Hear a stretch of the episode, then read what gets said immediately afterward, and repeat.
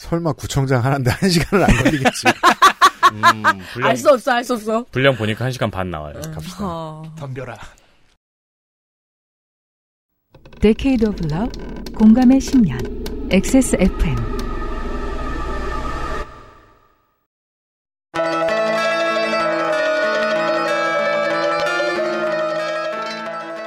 23년 4월 1일 연합뉴스 초민이 재보선 낮은 관심도 속 투표율 변수 2013년 9월 9일 국민일보 초민이 재보선 모두 여 텃밭.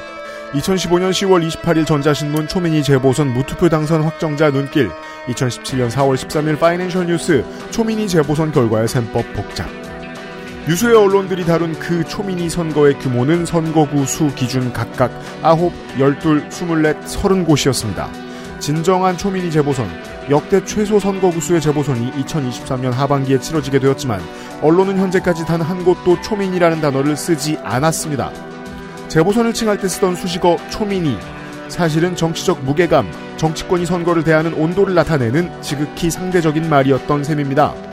선거구 수가 어찌되었든 유권자가 가지는 표의 무게와 중요성은 한치의 오차도 없이 동일하게 무거운데 여야의 싸움이 심해지면 초민이가 아니게 되고 대통령실이 사활을 걸고 움직이면 초민이가 아니게 되다니 왜 정치부 데스크는 스스로 정치의 중요성을 국민에게 설파하려 들지 않고 정치권의 종속 변수가 될 때가 일이 많을까요? 유권자가 정치를 완벽히 내려다보는 시야 강만을 추구하는 XSFM의 정치 예능 그것은 알기 싫다 특별기획 23년 하반기 재보궐선거 데이터 센트럴입니다. 앞으로 보도에서 이런 말을 보고 싶지 않습니다. 상대적으로 관심도가 떨어지는 것이 사실이다. 그런데 관심 가지라고 언론인이라는 직업이 있는 거 아니겠습니까?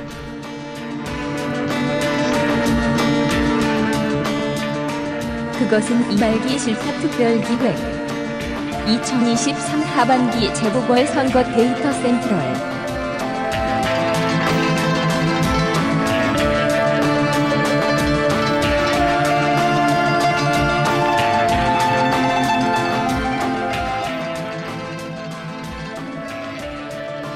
안녕하세요, 청취자 여러분. 선거 데이터 센트럴 시간입니다. 더불어유피입니다. 파워 농축산인이 앉아있습니다. 네, 안녕하십니까. 아, 파워 농축산이죠. 뭐라고 생각한 거죠?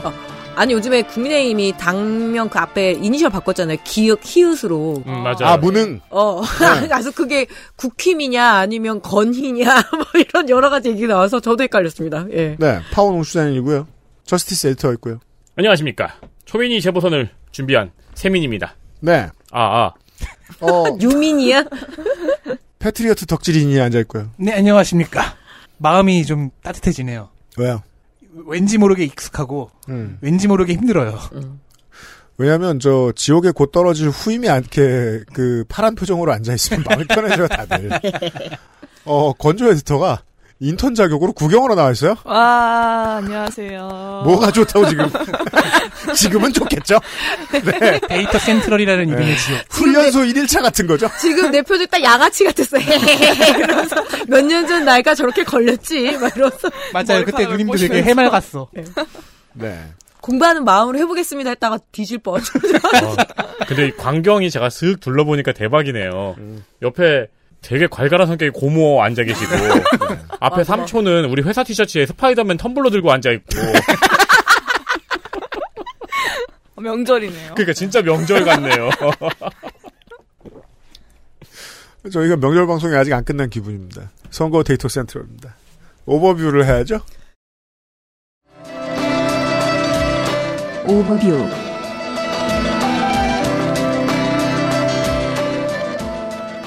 야당 새정치민주연합은 2015년 분당의 위기를 겪고 있었습니다. 이후 주로 국민의당 창당에 관여하게 되는 비노계는 10월 하반기 재보선을 통해 호남의 교두보를 구축할 생각이었지만 친노계의 주도로 재보선을 연 1회로 축소시키는 선거법 개정안이 통과되면서 주춤하게 되죠. 이후부터 5년간 하반기 재보선이 없다가 공직선거법이 다시 개정됩니다. 권리에 따른 공백이 늘어나는 문제를 국회가 모른 척할 수 없었던 것이죠. 그리하여 각 의회 의원을 제외하고 지자체장의 경우만 하반기 선거를 실시하는 개정안이 20년 말 통과됩니다. 그리고 처음 치러지는 20년대의 첫 하반기 재보궐선거, 가을 선거가 앞으로도 흔하진 않겠습니다만 앞으로도 하반기 재보선은 규모가 작을 것입니다. 교육관과 지자체장만을 대상으로 할 테니까요. 그럼요. 예, 기록을 따져볼 필요도 없이 단 하나의 선거구 역대 가장 작은 재보선입니다. 네. 제가 데이터를 찾아보다 말고 제가 되게 바보 같은 짓을 하고 있다는 걸 깨달았습니다. 하나가 제일 작을 거 아니야.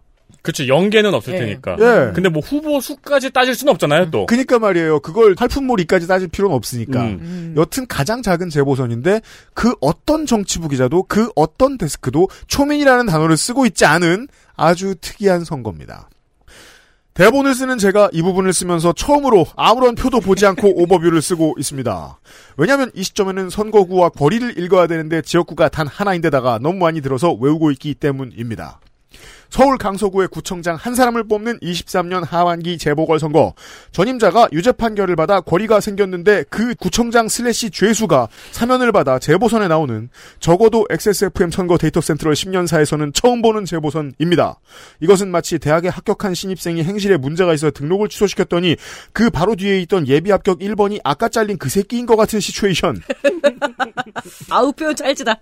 그리고 두 번째 응시하면서 하는 말이 이로 인해 발생한 행정 비용은 내가 학교 땅을 재개발해서 벌어주겠다고 애교를 떨면 완벽히 맞아 들어갑니다. 대단한 학생이네. 39억 아잉 단초라 그래서 처음에 민주당이 중앙당 발로 40억 애교 발언 웬 말이냐 음. 그랬다가 나중에 국민의힘 후보가 아니다 39억이다라 그랬다 그래서 공보에는 39억이라고 써 있습니다 단초란 숫자를 확인하시죠 서울 강서구청장 선거에 후보를 낸 정당은 7. 더불어민주당, 국민의힘, 정의당, 진보당, 녹색당, 우리공화당, 자유통일당입니다. 사퇴와 등록 무효 없이의 경쟁률 7대 1, 남성 4명, 여성 3명, 60, 대 1명, 30대 2명, 40대 1명, 50대 3명입니다. 왼쪽으로 갈수록 여성이 되고 젊어집니다 7명의 후보는 공직선거에 데뷔하는 민주당 후보 포함 이번 선거 전까지 도합 20회의 선거 출마 경력을 가지고 있는데 그중 12번이 한 사람 것입니다. 잠시 후 제 시간에 소개해 드릴게요. 서울 강서구 올리의 선거인이만큼 사전투표 제도의 범용성은 지역적으로는 거의 사라집니다. 저희 방송 업데이트로부터 내일 10월 6일 금요일과 10월 7일 토요일 오전 6시부터 오후 6시까지 사전투표를 하실 수 있는데 이번에는 선거구가 하나라 강서구 주민들이 강서구에서만 투표하실 수 있습니다. 그렇죠 투개표 당일인 10월 11일 수요일과 다른 점이 있다면 사전 투표일엔 투표 안내문에 지정된 투표소가 아닌 곳으로 가셔도 된다는 것입니다. 그렇습니다 공항동에 사시는 분들이 내발산동에서 투표하셔도 됩니다 그렇죠. 이번 주말에는요 근데 이제 전국 투표처럼 막 인천 가서 하시거나 그렇죠 그때 우리 그랬잖아요. 휴일이니까 놀러 가는 길에 하고 네. 네, 그렇게는 안 된다는 뭐 거죠. 지난번 상반기 재보선으로 말할 것 같으면 청주에 있는 사람이 울산 가서 하고 그 정도가 가능했는데 이번엔 그런 건 아예 없습니다. 그렇죠. 광고 듣고 시작하죠. 김포공항에 들고 가고 싶은 노트북 한국 레노버. 개화산 등성이처럼 빽빽한 인생에 도움을 드릴 수 있는 데일리라이트 맥주 효모 김포 골드라인과 9호선을 버티는 힘의 원천 큐비엔.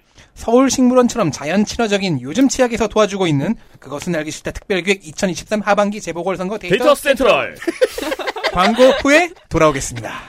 정말 명절 같아. 아, 그래서 그것도 알려드려야 돼요.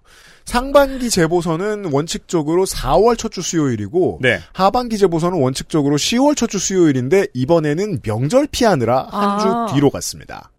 그렇군요. 광고 듣고 오죠. XSFM입니다. 요즘 치약 뭐 쓰세요? 요즘 치약이요. 요즘 치약. 까다로운 사람들의 치약. 안심 치약. 요즘 치약.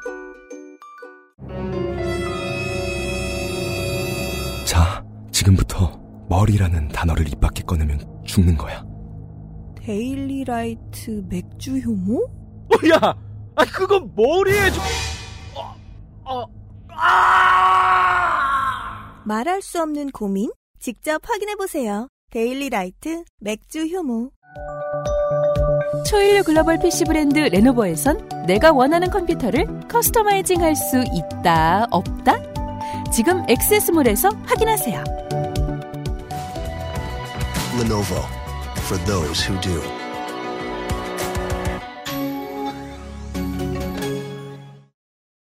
광고 듣고 돌아왔습니다. 23년 하반기 재보궐 데이터 센트럴 단 하나의 선거구 강서 구청장입니다. 광고 나중에 하나요? 아, 광고 해야 돼. 레노버 장사할 생각이 없어? 레노버 사주세요.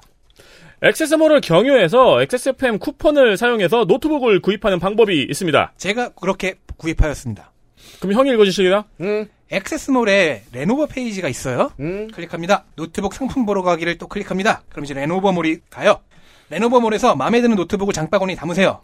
결제 전에 쿠폰 코드를 입력할 수 있거든요. 쿠폰 코드 XSFM 숫자 2 LENOVO XSFM2 레노버 를 넣고 이제 결제하고 기다리세요. 조금 기다리셔야 됩니다.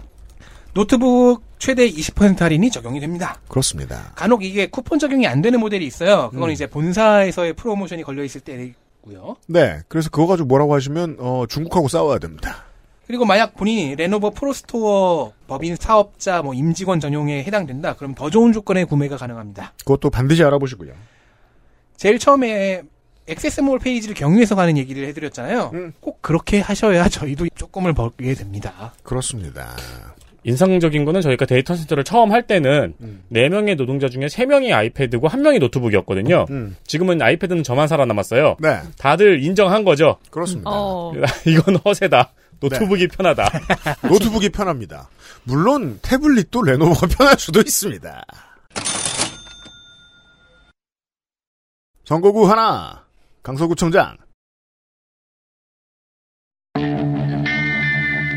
재보궐선거 서울특별시 강서구청장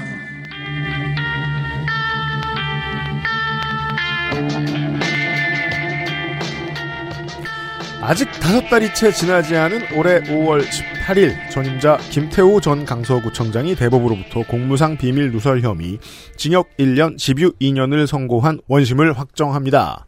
서울에서 처음으로 이번 임기 첫 구청장 권리의 주인공이 되지요. 더 설명할 수 있지만 농축산인의 시간을 빼앗는 격이 되므로 짧게 하도록 하겠습니다. 더불어민주당 아 모르시는 분들을 위한 선거 상식 대한민국 선거의 기호 순번은 의회를 가장 중요하게 여기는 원칙을 가지고 있기 때문에 의회의 다수당이 1번입니다. 1번.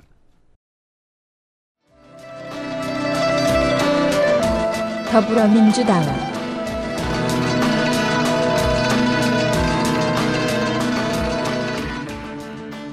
진교훈 56세 남자 전주생 완산고 경찰대 5기. 경위 89년 퇴임 22년 33년 경찰. 경찰 유닛 후보가 경찰대에 있었던 88년 1월 경찰대 총동창회는 소위 경찰 중립화 선언문이라는 것을 발표합니다. 민주화 항쟁이 거둔 성공들 중 하나였지요.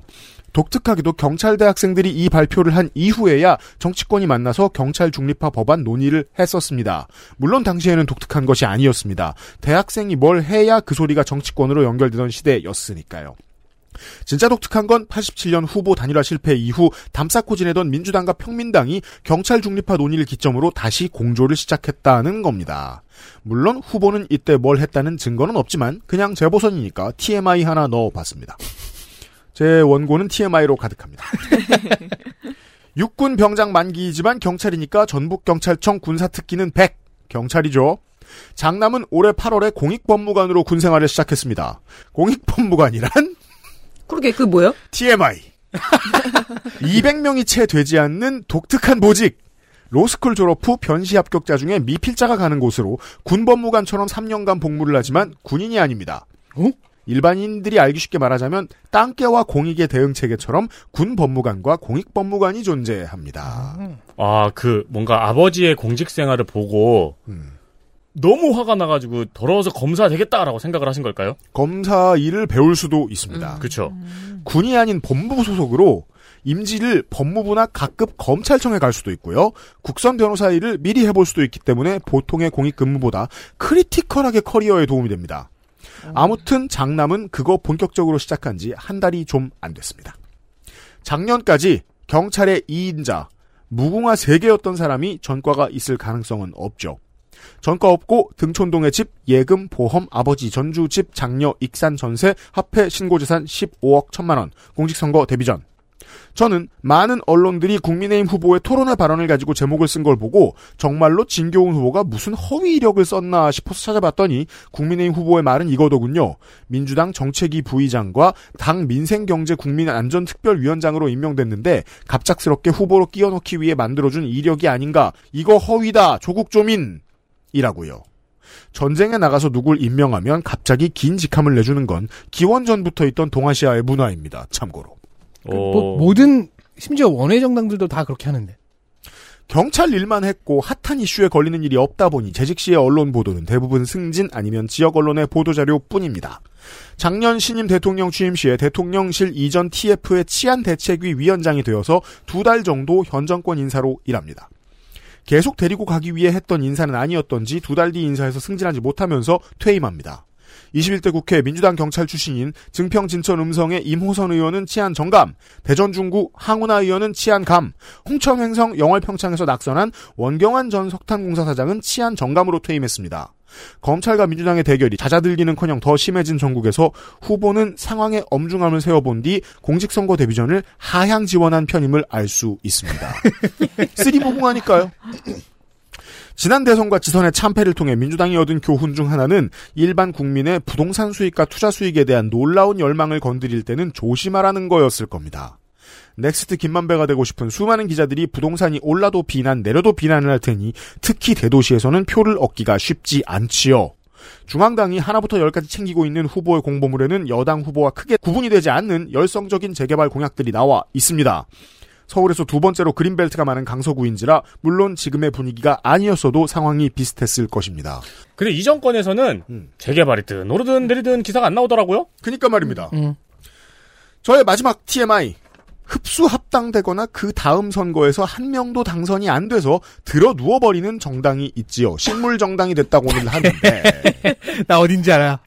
하지만 당을 만드는 것도 어려운 일이고 당원의 숫자를 만들어내는 건 더 어려운 일이며 경우에 따라 선관위에서 경상보조금도 나오기 때문에 그냥 들어 누워도 당을 유지하곤 합니다. 사실 그냥 돈이 나오니까 존속하는 것이 1번 이유일 것입니다.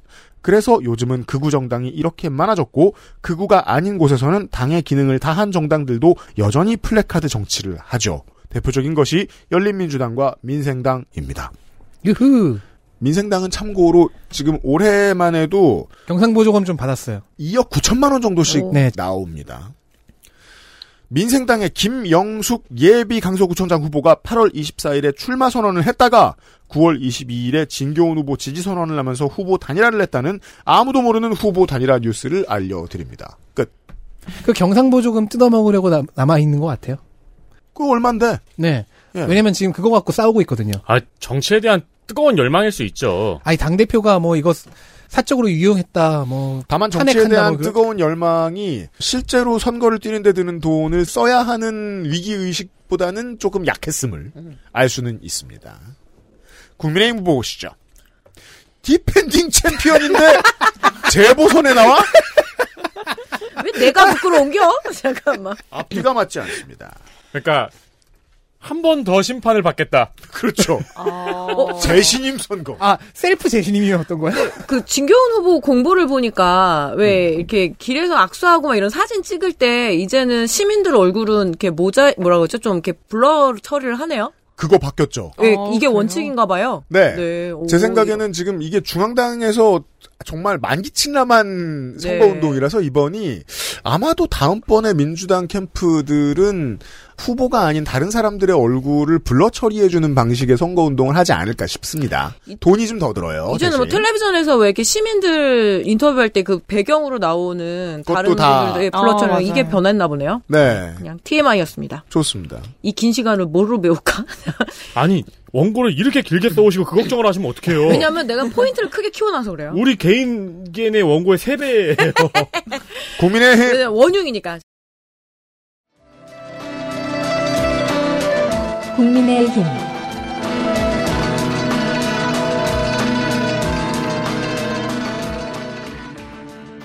김태우 48세 남자 현 정당인 전 강서구청장.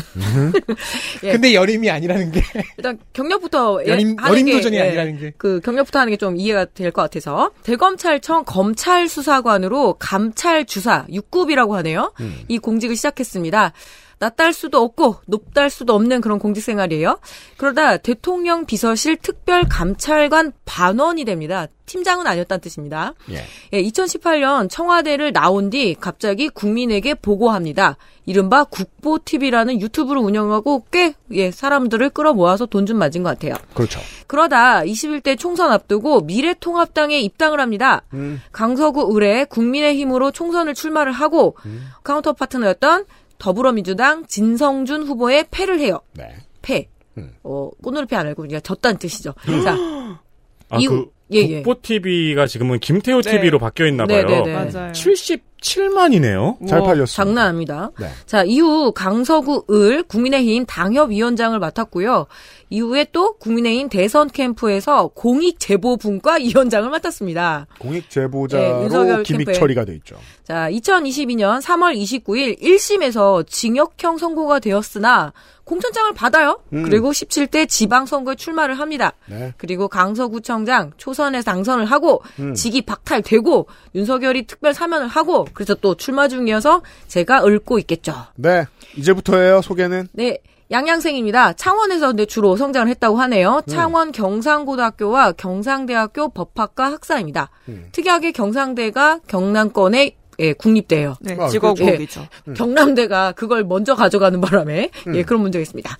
자, 본인 육군 병장 만기, 자녀는 아직 18세 미만이어서 해당 사항 없고요. 네. 자, 재산이 중요합니다. 본인이 29억 9,875만 6천 원, 그러니까 총 재산이 음. 배우자 포함해서 네. 그리고 본인이 여기서 18억 1,088만 8천 원, 음. 배우자는 1억 한 40, 4만 8천 원? 아, 1억 한 480만 원 정도. 음. 그리고 자녀들이 두 명인데 각각 6,900만 원쯤 있습니다. 18살 이하라며. 예, 중요한 거는 유능한 청소년들이네. 어, 한 명이 더 있더라고요. 음. 따님이 있더라고요. 음. 자, 여튼 자기 재산은 총 40억이 안 된다는 게 중요한 거죠. 그 애교가 아니라는 거지. 사실은. 애교를 부릴 수 없다. 본인의 전 재산으로. 아니, 걸고 네, 애교를 부려야 네 돼. 재산은 29억 9천만 원밖에 안 되면서 어떻게 애교라고 하느냐 이제 이게 포인트라고 할 수가 있습니다. 네. 자, 재산에서 자기 소유의 분당의 아파트가 있습니다. 아, 집은 분당입니다. 예. 강서구에는 전세권 건물이 있는데 뭐 사무소겠죠. 그렇죠. 그리고 배우자 명의의 강서구 뚝섬로에 아파트 전세권이 하나 있습니다. 사는 척하는 곳인데.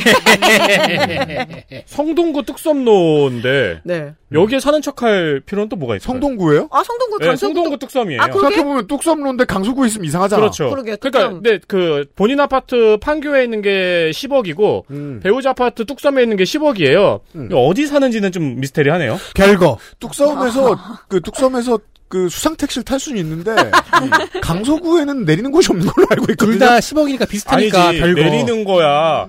정류장에서 뛰어내려? 편- 그쵸, 아, 편견이죠. 이제 만들 아. 거예요. 우리 마곡에다가 우리 후보가 이 수상 레저 다 한다고 그게. 그게 본인 출근 때문에 만드는 겁니다. 기사님이 돌아보면 구청장이 없어요. 없어졌죠. 아까 계셨는데 네.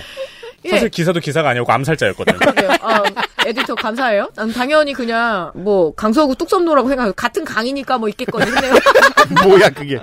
자 예금이 좀 많아요. 음. 예 그리고 12월 31일 만기가 다가오는 예금이 두 개가 있어요. 아이고 좋겠다. 9천만 원, 농협, 우리은행에 9천만 원. 우리 맞나요? 어, 고기 좀 사주세요. 보험이 본인 배우자 자녀 내년 내년에는 광고 이렇게 쓰면 안 됩니다. 이렇게 길게 쓰면 안 됩니다. 자, 보험이 본인 배우자 자녀 겁내 많습니다. 음. 왠지는 모르겠지만 서로 조심하길 바랍니다. 아무래도 뭐 무서운 건 많았을 겁니다. 그 예. 자 주식 이건 이제 아침을 누가 차리느냐에 이제 주도권이 있는 거죠. 음. 자 주식 그짤 있잖아요. 그짤 네. 요즘 유행하는 거. 푸틴이랑 김정은이랑 서로 짠하고 아, 안짠 마시는 거. 서로를 너무 잘하는 두 사람. 되게 어색하게 멀뚱멀뚱 이렇게 하늘 보는 산거 있어요. 마실 걸 줘? 네. 자, 주식도 본인도 배우자, 자녀 예, 많습니다. 음. 자녀들이 삼성전자 22주 정도를 갖고 있는 거 보니까 열심히 공부 중이네요. 중이고 엄마도 삼성전자를 많이 갖고 있어요. 네. 그러니까 자기 걸 좀 준 것 같아요. 해봐라. 좋은 말로 훈련 중이고 지금 네. 물, 물려 있죠.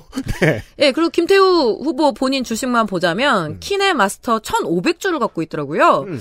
이게 어딘가 찾아보니까 동영상 편집 애플리케이션이라고 하네요. 네. 한때 흥했지만 지금은 망해가고 네. 있죠. 김태우 TV를 그걸로 한거 아니에요? 어, 그런가 봐요. 그리고 모바일 동 영상 편집계의 어도비가 되는 것이 회사의 비전이라는데 저는 못 알아먹었어요. 망했, 그거 실패했죠, 그 비전은. 음. 어? 어, 아, 어도비가 되겠다. 네. 뭐 그렇다는데 모르겠습니다. 한국이 어도비가 되겠다. 자, 한국이 어도비가 되기에는 배우자가 애플 주식, 마이크로소프트 주식, 아마존 주식, 겁내 많아요. 네, 팡 주식을 다 갖고 있는 것 같은데. 전가가 중요합니다.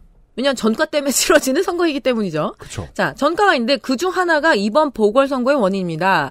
청와대 특별 감찰반의 비위를 폭로하고 후보자 본인은 공익신고자라고 우기고 있으나 이후 재판에서 공무상 비밀 누설 혐의로 기소를 당해요. 그렇죠. 자, 근데 또 하나가 더 있어요. 자, 공무상 비밀 누설로 징역 1년, 집행유예 유예 2년을 받았는데 이게 실제 형이고요. 예, 이게 형이 확정이 됐고요. 일단 요거를 먼저 볼게요.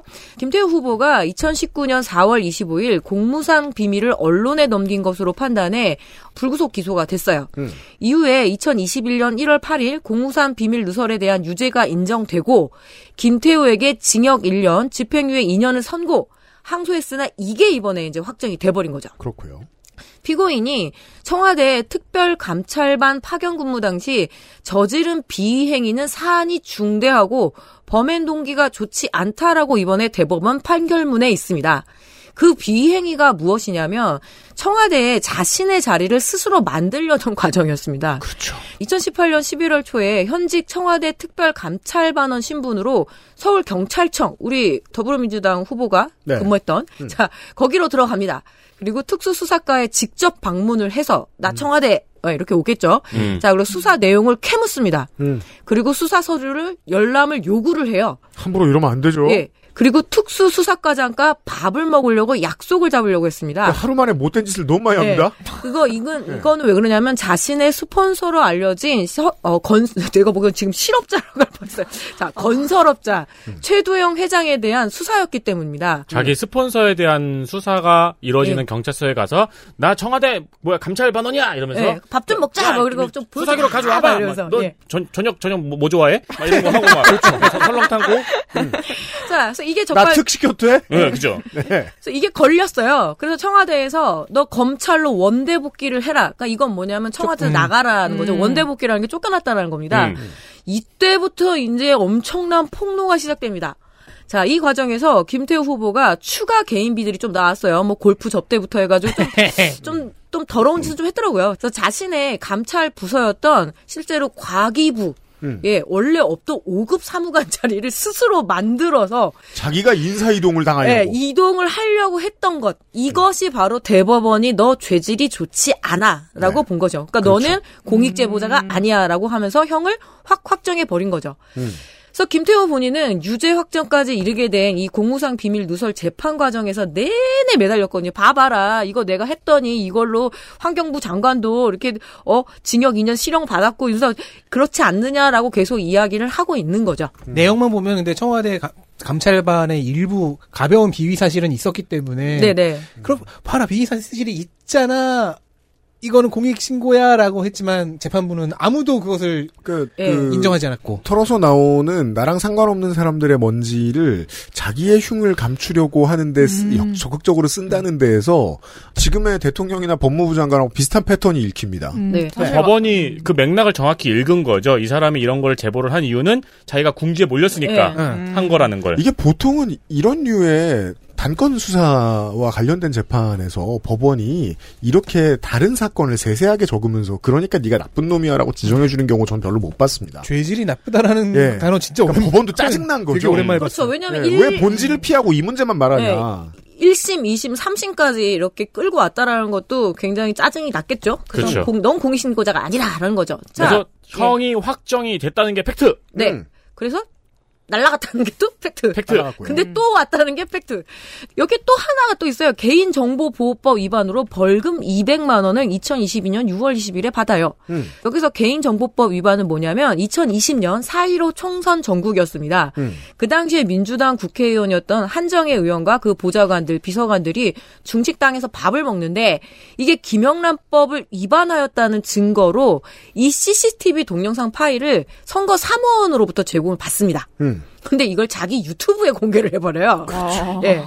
이걸 가지고 지가 성관위로 갔었어야죠. 음. 네, 그렇게 됐던 거죠. 그래서 아니 근데 중식당 CCTV도 제가 알기로는 경찰 입회 하에만 그렇죠. 파일을 주는 그렇죠. 걸로 알고 네. 있는데 이 네. 보좌관은 가서 이걸 어떻게 또 받아왔대요? 그죠. 접근도 공개도 다 불법적이었다고 볼 수 있죠. 네. 네. 네. 2024년 5월 18일 그래서 형을 받고 강서구청장직을 잃었어요. 그러니까 사실 이것도 되게 치질한 게 결국은 비서관들, 보좌관들 회식한 거 자력한 거거든요. 그렇죠. 네. 이런 거 캐면서 4만 9천 원 넘었는지 얼마 넘었는지 이런 거 알아보고 그 다닌 테이블 거예요. 찍힌 뭐 CCTV를 가져와서 팔부채가 네. 있나 없나 세본 거예요. 그러니까 메뉴를 다 더해 본 거야. 뭐 하나 걸리나 예. 보자. 그러니까 자기 이름 구명하기 위해서 이렇게 찌질하게 돌아보고 있던 사람이란 뜻입니다. 음. 파파라치. 그래서, 네. 그래서 5월 18일 광주 민주항쟁 때 형을 받고 음. 어떻게 하다가 8월 15일 2023년 올해죠. 예, 광복절에 어, 광복절 특사로 음. 윤석열 대통령의 직권으로 예, 복권되어서 출마까지 하고 있습니다. 그렇습니다. 자 공약 보시죠. 음. 힘 있는 구청장 첫날부터 속전속결. 예, 그러면 이제 지금까지는 이게 이제 슬로건이에요. 하긴 재판 받아야 됐으니까 속전속결 할수 없었구나. 자, 4천억을 벌기 위한 40억 수수료 뭐 39억으로 정정이 됐는데요. 음. 자, 이 발언에 대해서는 참고를 좀 해주시고요. 발언으로 분위기가 썩 좋지는 않습니다. 그래서 네. 지금은 윤석열, 오세훈, 김태우 이렇게 삼각 편태를 짜고 있어야 되겠죠. 음. 그래서 이 선거는 무조건 강서구의 선거여야 돼요. 음. 국민의힘 입장에서는 네. 이게 무슨 뭐 내년에 총선 예비 뭐 정권 심판 이러면 안 되는 거죠. 음. 자, 그래서 강서구의 주요 현안인 공항이 가까운 지역의 삶이란 뭘까요? 일단 고도 제한.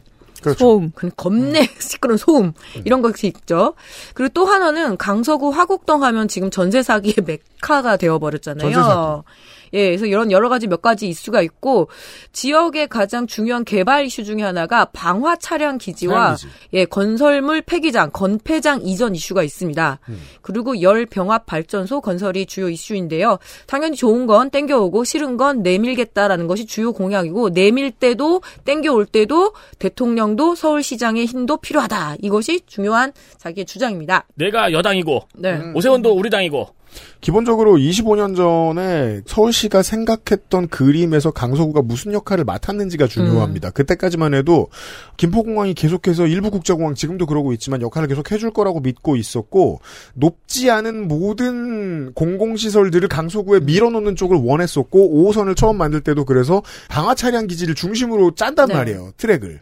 그랬던 모든 것이 하나씩 하나씩 밀려나는 게 추세고 결국 서울 시민의 패턴상 김포공항은 사라질 거거든요. 네. 그 시대를 대비하고자 하면 대부분의 후보들이 똑같은 말을 할 수밖에 없습니다.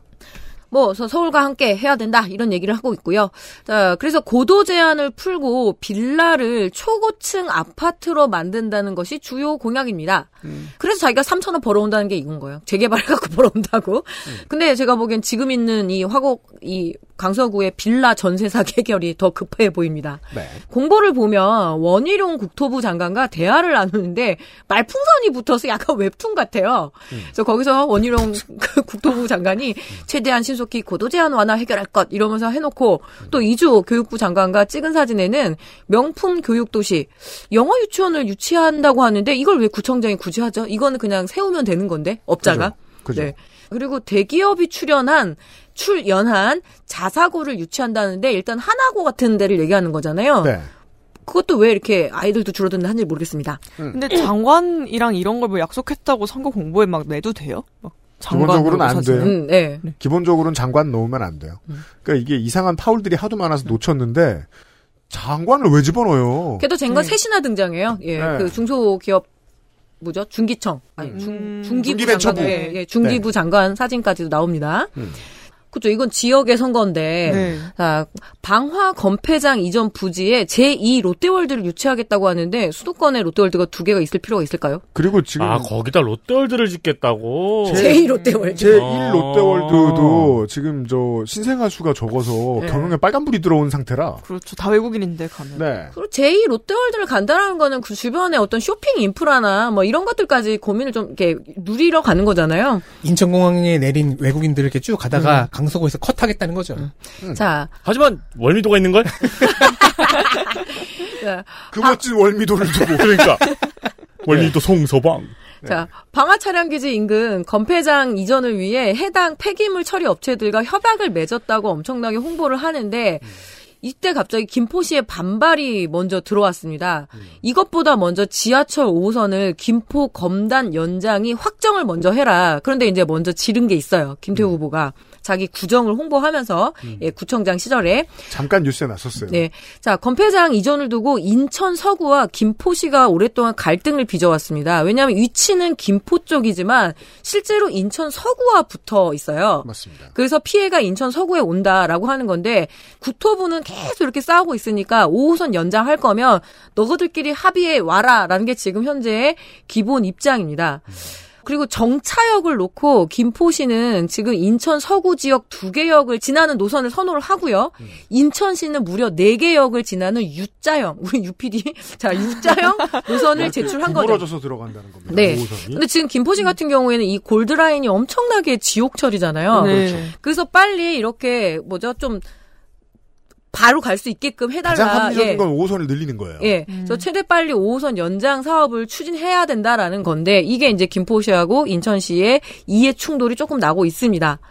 그래서 김포시 입장에서는 억울하다. 우리가 5호선 연장 때문에 방화동 건폐장 김포 이전을 수용했는데 왜 이러느냐라고 하면서 지금 재협의할 수 있다. 니네 이러면 건폐장 안 받는다라고 으름장은 놓지만 제가 보기에 그냥 뭐 약간의 그냥 땡깡 같아요.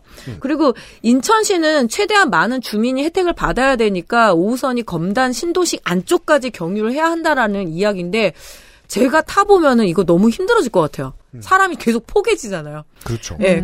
하다면서 하지만 뭐 지금 다 김포시 그리고 인천 서구청장까지 해서 다 같은 당적입니다. 국민의힘. 그래서 어떻게 이제 되는지 좀 봐야 되겠죠. 음.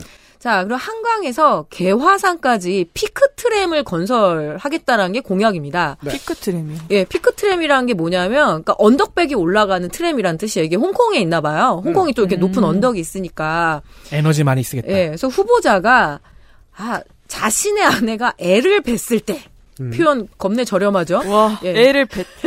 애를 뱄을 때. 자, 태교 여행으로 홍콩을 갔더니 와 이거 되게 좋더라 하면서 우리도 하겠다라는 겁니다.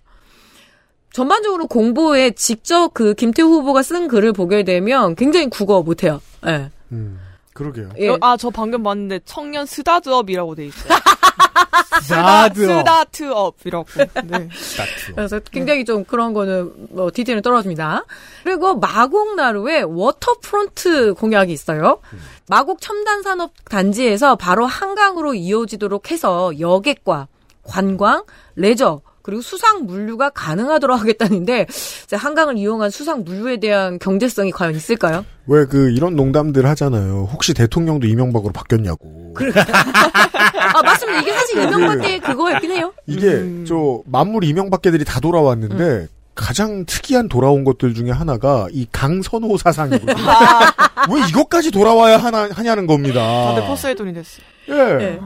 다른 건 크게 재미가 없어서 이 waterfront 공약을 좀 보니까 저는 이제 이거를 보면 이렇게 우산에 그 뭐죠 물방울 모양 같은 그런 걸 생각했었는데 자, 이걸 보니까 오세훈 서울시장 때 제시된 이 한강 르네상스 프로젝트의 일환이에요. 음.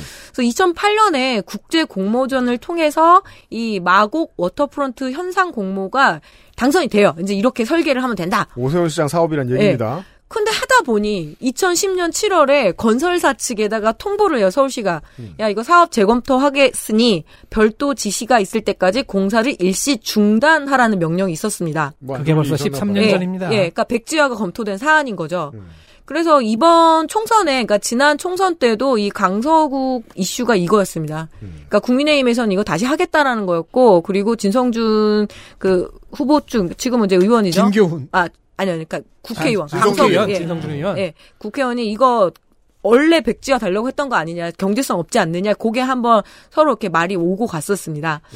어, 그래서 마곡 waterfront 계획은 한강 르네상스의 일환으로 친수 도시를 목적으로 수변 공간을 넓게 잡는 건데, 한강이 이미 있기 때문에 과연 여기가 수공간을 채워질 것이냐 어떤 그런 문제 제기도 있더라고요. 결국에는 그냥 육상 공원 정도 수준의 그런 정도가 아니겠느냐 뭐 이런 문제 제기가 있었습니다. 그래서 어, 뭐 하여튼 주목은 해보세요. 이게 될지 안 될지 모르겠지만 별로 감 없는 분들은 네. 이제 일단 지리적으로 강서구는 9호선을 따라 사는 사람들이 대다수 인구를 차지하고 있는데 다 강가다 보니까 이게 좋다고 생각하는 어르신들을 끄집어내기 위한 전략이긴 할 텐데 생각해보면 쓸 수 있는 인프라는 아닙니다.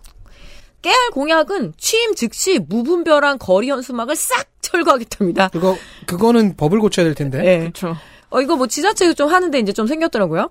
자, 그리고 강서구청 주관 행사, 체육대, 축제 등 정치인 축사를 축소하겠답니다. 이거, 개- 이거 괜찮습니다. 그건 이제 본인이 말을 잘 못해서 안 근데 나가고 이- 싶다. 근데 음. 이게 공보물에 올라올 급인지는 모르겠습니다. 네, 이상입니다. 근데 이게 이, 이번 정권 정치인들의 패턴을 보면 이렇게 줄인다는 건 그러면 무분별한 건 야당 거니까 야당 것만 없애고 그죠. 정치인 축사는 자기 빼고 다 축, 축소한다는 거일 수도 있어요. 자기 것도 축소하는 것일 수 있어요. 예, 그러면 그나마 다행이고요. 그한 가지 더 추가하고 싶은 게 이렇게 많이 써놓고? 예, 자기가 뭐 1,057억을 아꼈다고 했잖아요. 음. 근데 이게 구 예산을 아꼈다라고 하는 건데 제일 운용을 잘 하게 되면 플러스 마이너스 0. 그러니까 왜냐하면 예산을 짜고 그만큼 집행이 됐었어야 되잖아요. 그렇죠. 근데 그걸 못한 거죠. 그죠. 남았다는 거는 네, 남았다는 건 사실 되게 못했다라는 거라고 계획 잘못 됩니다. 짰다는 예. 거죠. 음. 아니 지방 재정이 흑자일 필요는 없거든요. 그러니까 아무것도 안 하고 놀면 그대로 남죠 예산은. 그렇죠. 그렇습니다.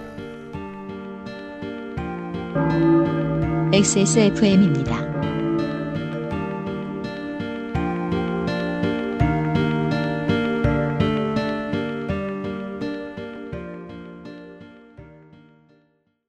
건강기능식품 광고입니다.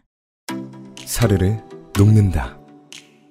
달콤하게 짜릿하다. 이거 무슨 디저트지? 디저트가 아니고 유산균. 매일 챙겨 먹어야 하는 하지만 자주 잊게 되는 유산균. 사르락토라면 맛있어서 잊을 수가 없다. 눈꽃처럼 사르르. 프리미엄 유산균 큐비엔 사르락터. 제조원 비포단 유통판매원 주식회사 헬릭스미스. 요즘 치약 뭐 쓰세요? 요즘 치약이요. 요즘 치약. 까다로운 사람들의 치약. 안심 치약. 요즘 치약. 정의당 후보 보시죠.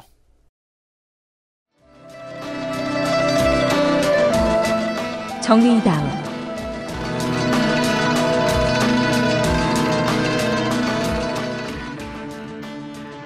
권수정 50세 여자 정당인이라고 적었는데요. 이번 재보선 보면은 두 명 빼고 다 정당인이라고 적었어요. 네. 존경하는 정치인이라도 직업에 이렇게 정당인이라고 적으면은 없어 보여요. 그렇습니다. 은행에 대출 받을 때 적는 직업을 적도록 합시다. 알고 보니 그것도 정당인이었어. 그럼 대출이 안 나와요. 아 그렇구나.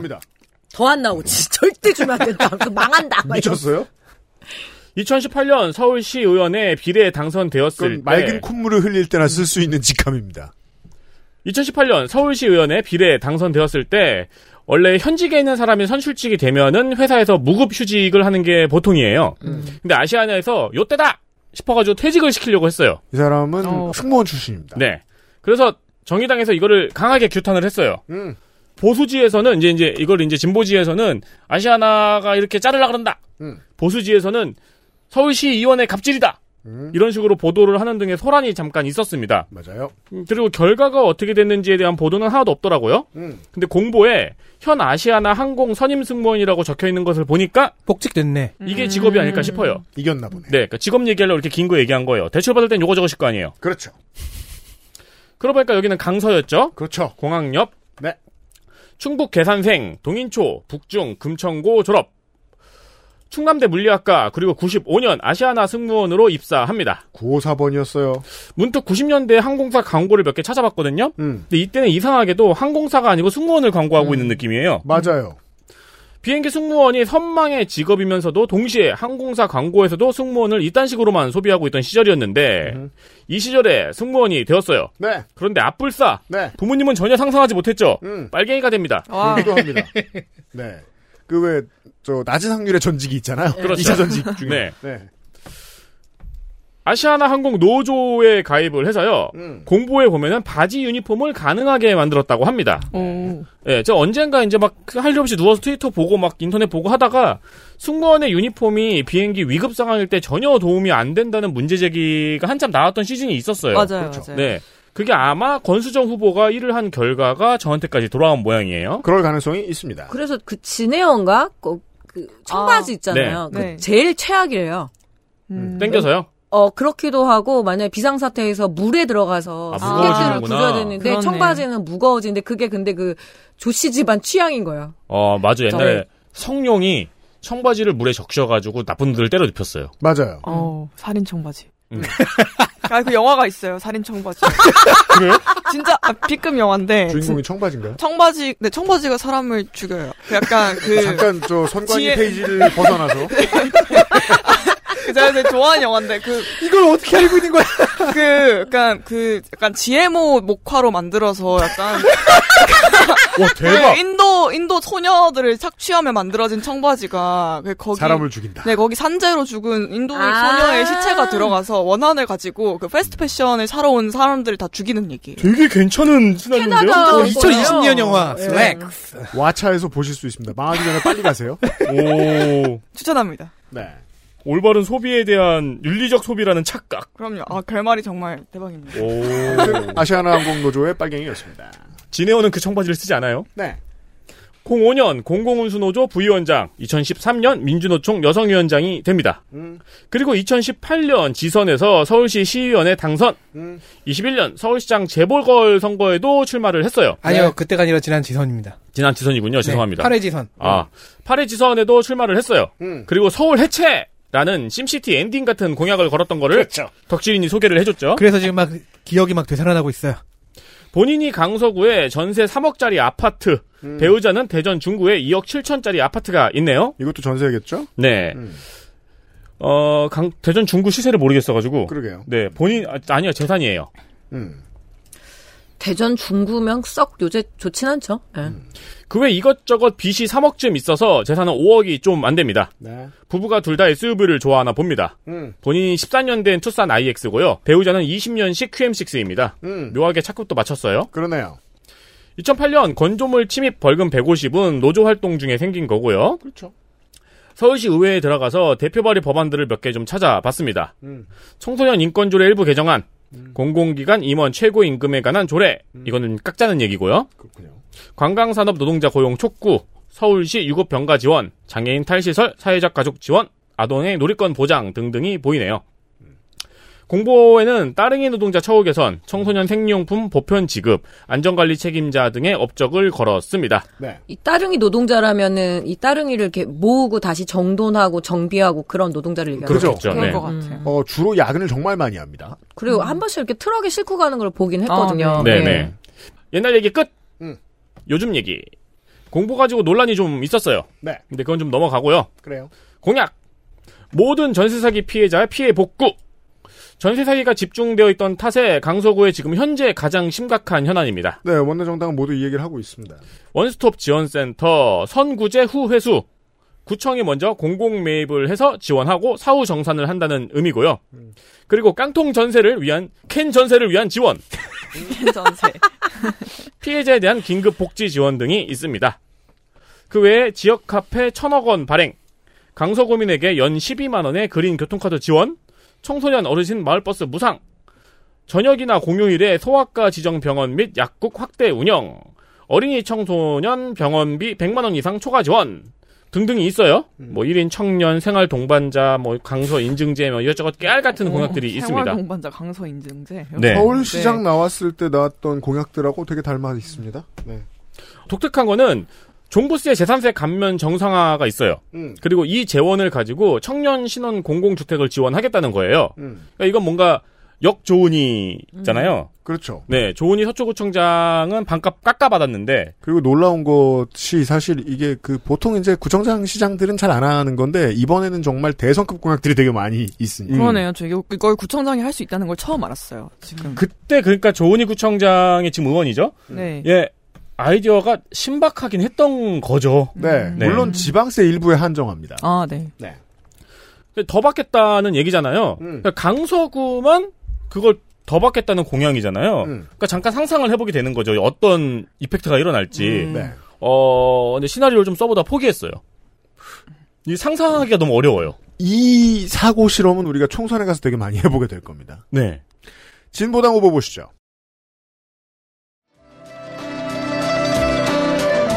진보당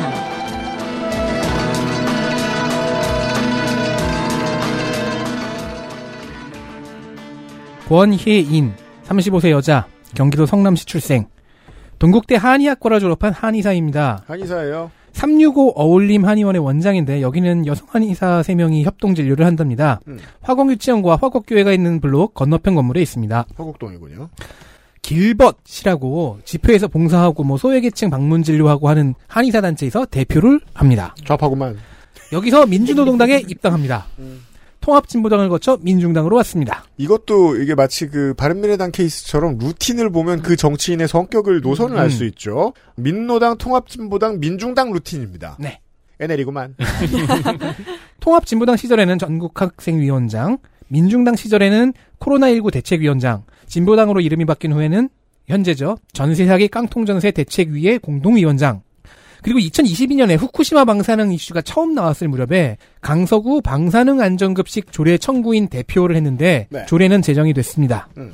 당에서 주력으로 밀었던 조직을 섭렵한 것으로 보아 차기 주력군에 들어갑니다. 그렇습니다. 예전에 유명했던 통합진보당 내 NL들도 아마 내년 총선에 다시 볼 수는 있을 텐데 복권이 되는 사람들도 있고 해서 아마 새로운 스타들을 많이 예, 할 겁니다. 중앙당에서. 차근차근 잘 커왔다는 느낌이죠. 음. 자, 이런 이력이니까 전과가 없으면 이상합니다. 음. 두 건.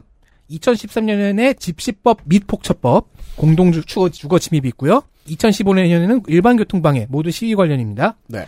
재산 1억 6천, 집에 임차 보증금에 보험은 그닥 많지 않은 생활인의 재산 구성입니다. 음.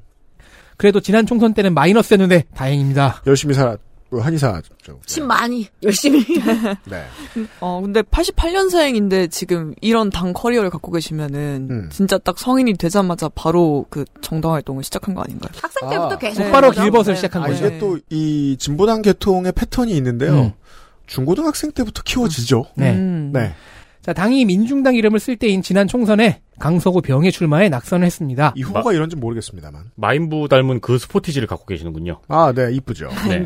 권희인 내가 후보- 사고 싶진 않지만. 권혜인 후보의 정보를 조사하다가 이제 진보당도 나무위키 어뷰징을 시작했다는 것을 알았습니다. 아, 꽤 됐어요. 권혜인 항목이 자세하고 아주 따스합니다. 따스합니다. 그러니까요. 적당히 좀. 저희가 아주 옛날에 우호적이에요. 원칙 따스하다. 티나게 좀 하지 마세요. 그거 힘들어. 저희가 옛날에 지적했을 때가 진보당이었던가요? 근데 그때보다 훨씬 따스해졌어요? 음. 자, 아무래도 지금 전세 사기 대책 활동과 후쿠시마 방사능 대책 활동을 이력으로 내세우는 만큼 그두 아, 가지를 기상캐스터에게 밀렸구나. 어. 그두 가지를 가장 앞에 내밀었습니다. 네. 공보에서도 각각 두 페이지씩 총 네 페이지를 할애했어요. 음. 어, 동시에 민생 밀착 이슈를 책임지는 풀뿌리 후보라는 점을 강조하는 이미지 메이킹으로 보입니다. 네. 강서구 최초의 청년 방범대도 자신과 진보당이 만들었답니다. 음. 주로 전세 사기 대책, 방사능 안전급식, 연령별 맞춤 돌봄, 녹색 생태 도시 같은 방향성인데요. 음. 이런 진보 정치인도 강서에서는 공항 고도 제한 완화를 마무리한다 이런 공약을 내야겠지요. 네, 진보당이 이렇습니다, 보통. 생태 공약 중에는 마곡 열명화 발전소 신속 이전도 있습니다. 네. 이건 이제 네, 교통 문제와 관련된 얘기죠. 이거는 사실 뒤집어서 이야기하면 이제 2030년대가 오기 전까지는 이야기가 마무리가 돼야 하는 서울의 각 지자체별 쓰레기 매립 혹은 소각로를 음. 집어넣겠다는 공약과 다를 바 없음을 파악하실 필요는 있습니다. 아마 다음번 지선에서도 얘기를 해야 되는데 얘기를 안 할 거거든요. 그런 할 거, 공약들이 그럼 하겠네. 이제 뭐 이후에 바뀔 정의당이나 진보당, 민주당에서 많이 나올 겁니다. 다른 어휘를 가지고 그 전초전을 보셨다고 보면 좋겠고요. 원내 정당의 후보들을 보셨습니다. 광고를 듣고 돌아오겠습니다. XSFM입니다.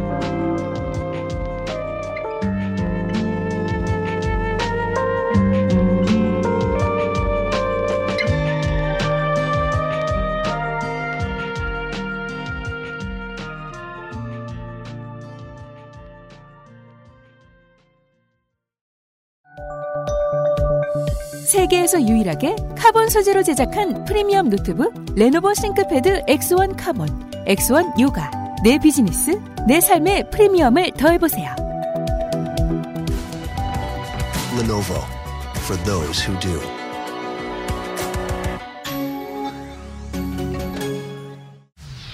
생체 이용률이 높은 RTG 오메가3. 혈행 건강엔 큐비엔. 제조원 주식회사 한국 CNS팜 유통판매원 주식회사 헬릭스미스 과일 먹을 거였으면 양치는 이따 하지 그랬어. 어? 왜? 맛있는데 과일? 방금 이따 끈 거 아니야? 이가 막 시리고 혀가 마비돼서 과일 맛을 못 느낄 텐데. 아, 요즘 치약 모르는구나. 자연 유래 성분만으로 만들어서 입안을 자극하지 않거든. 오, 요즘 치약은 다 그래? 아니, 요즘 치약만 그렇지. 요즘 치약. 하루 세번 자연으로 만든 치약. 성분부터 효과까지 안심 치약, 요즘 치약. 요즘 치약! 꼼꼼한 요즘 사람들을 위해 만들어진 요즘 치약 플러스. 꾸준히 출시 후 업그레이드하고 있습니다. 식물 성분을 더하고 각종 충치, 잇몸질환 예방 효과를 증강시켰어요. 그래서 이름이 플러스. 파라벤은 자몽 종차 추출물로 종차. 종자. 종차. 종차. 계면 활성제는 코코일 글루타민 나트륨으로 대체를 했어요. 센 뭐든지 센 걸 좋아하시는 분들이 있죠. 옛날 우리 아버지들은 꼭 그렇게 빨래 비누 가지고 머리 감는 게 무슨 되게 마, 마초적인. 것처럼 말표 빨래 비누. 말 말표? 말표는 구두약 아니에요? 말표도 있었어요. 염색약. 대신 썼다는 줄 알고. 좀 좋은데? 양치 후에 구강이 마비되는 느낌을 좋아하시는 분들은 요즘 치약이 맞지 않으실 수 있어요. 자극 없는 산뜻함을 원하신다면 요즘 치약을 가져가세요. 그런데 쓰다 보면 이 느낌에 익숙해져서 잘 쓰게 돼요. 맞습니다. 단점이 하나 있어요. 씻기 전에 양치하고 까먹어서 씻고 나서 또 해요. 음. 그거는 기억력 문제예요. 요즘 치약은 액세스몰에 있습니다. 23년 하반기 재보궐선거. 이렇게 방송을 길게 할 일이 아닌데. 녹색당 후보 보시겠습니다. 녹색당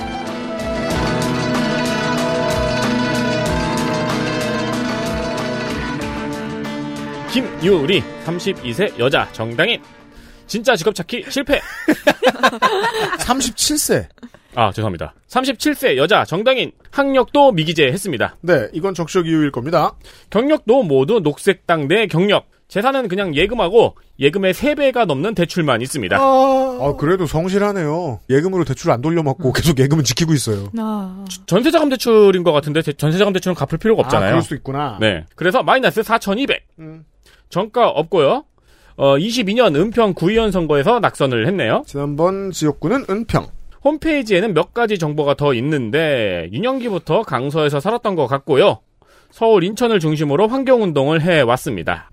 서울 근린공원 내 생물 다양성 조사, 파크 골프장 조성 반대 등등 동 막 그런 운동을 해왔어요. 골프장 반대하고 막 환경 조사하고. 근데 동네 공원의 생물 다양성 조사는 왠지 재밌어 보이더라고요. 그러게 말이에요. 네, 이걸로 막 논문도 쓰고 발표도 하고 막 했나 보는데 보고 싶더라고요. 김유리 후보 홈페이지에 보도 자료가 잘 정리되어 있어요. 네. 어, 살펴보다 보니까 9월 초에 진보 사당의 단일화 논의가 있었어요. 녹색당은 정의당과 진보당에서 단일 후보를 정하면 단일화를 수용하겠다는 입장까지 밝혔거든요. 네. 근데 단일화가 무산됐어요. 녹색당은 온건하게 열려 있고 음. 우호적이고 진보당은 적극적으로 열려 있고 정의당은 아주 미온적으로 보수적이죠.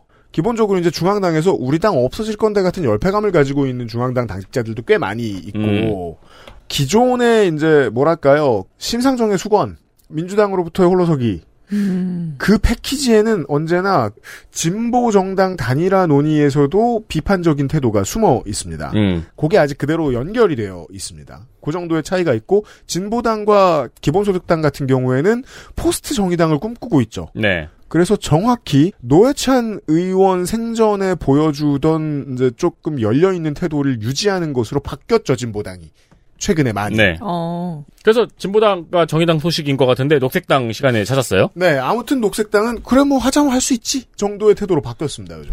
그 외 특이할 점은 사진 찍히는데 소질이 없어도 너무 없어요.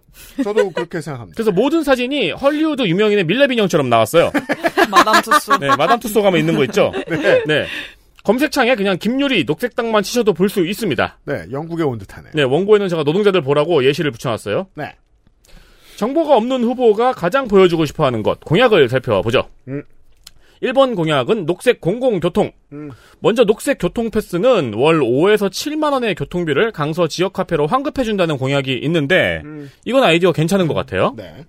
그리고 지옥철 예방 사업이 있는데 어, 천천히 읽어보니까 그냥 지하철을 없애면 지옥철도 없어진다는 의미일 리는 없고 지옥철을 못 들어오게 하겠다.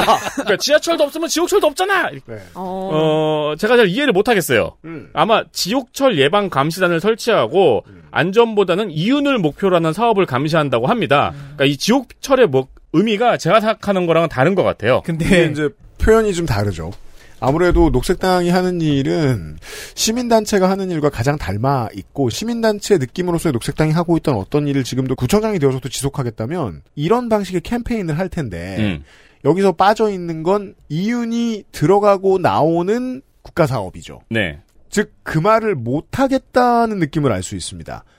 차량을 늘리겠습니다. 음.